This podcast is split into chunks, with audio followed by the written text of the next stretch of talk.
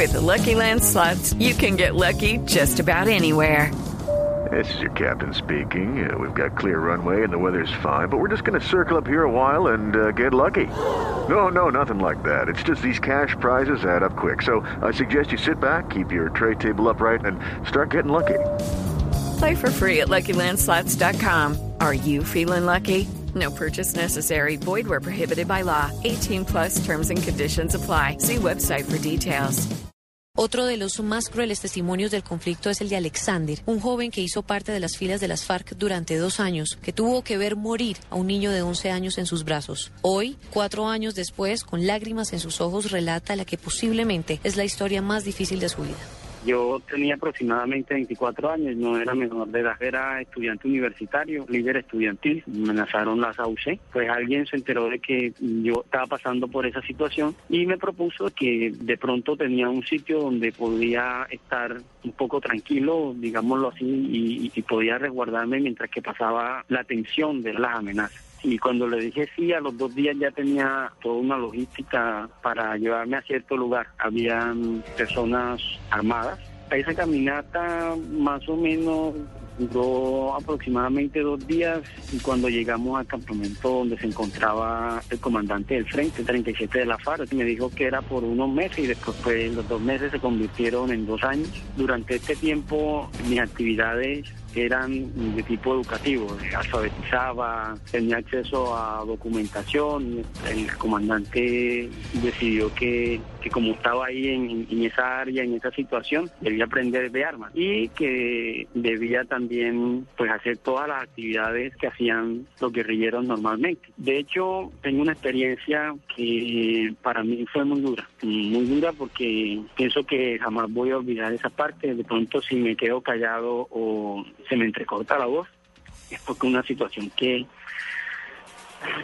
yo yo digo que no no no no he superado, no he superado por porque tengo hijos en estos momentos y siempre que me acuerdo de ese niño veo a mis hijos y los abrazo, como que pienso que, que debo protegerlos mucho. Me gustaría contarte la historia de, un niño a quien le llamaban dentro del, del, grupo, le llamaban Cruz Roja. Le pusieron así al niño de 11 años más o menos porque en algún momento pudo pasar una comida frente a un retén militar. Como tú sabes, la Cruz Roja Internacional puede entrar a todos los territorios así estén en, en, en conflicto, en guerra.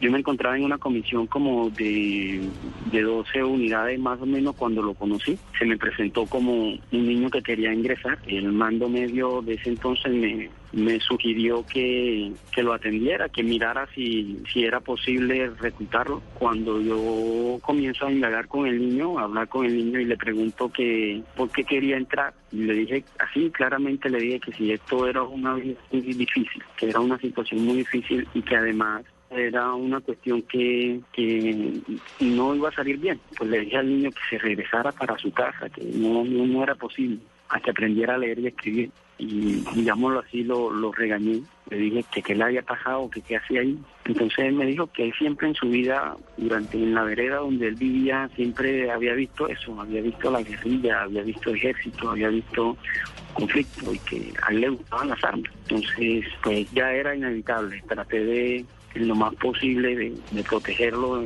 Desafortunadamente, unos días después hubo un bombardeo, muere casi toda la unidad, el niño queda mal herido. Y hay una cosa curiosa, que, el niño me gritaba, me gritaba mientras que dentro de su dolor era que estaba arrepentido de la decisión que había tomado, que estaba arrepentido y que, y que él quería vivir, que él quería seguir viviendo, que, no lo dejara ahí tirado. Yo lo, lo abracé me dijo que no se preocupara, que no le iba a pasar nada, que yo lo iba a sacar de ahí. No lo pude sacar. No lo pude sacar, el niño murió en mis brazos, estaba muy mal herido. Y eso es una de las cosas que, creo que más duras que he vivido dentro de, dentro de, de las experiencias que en su gran mayoría fueron duras, pero creo que esta fue la que más me marcó, la de la de Cruz Roja.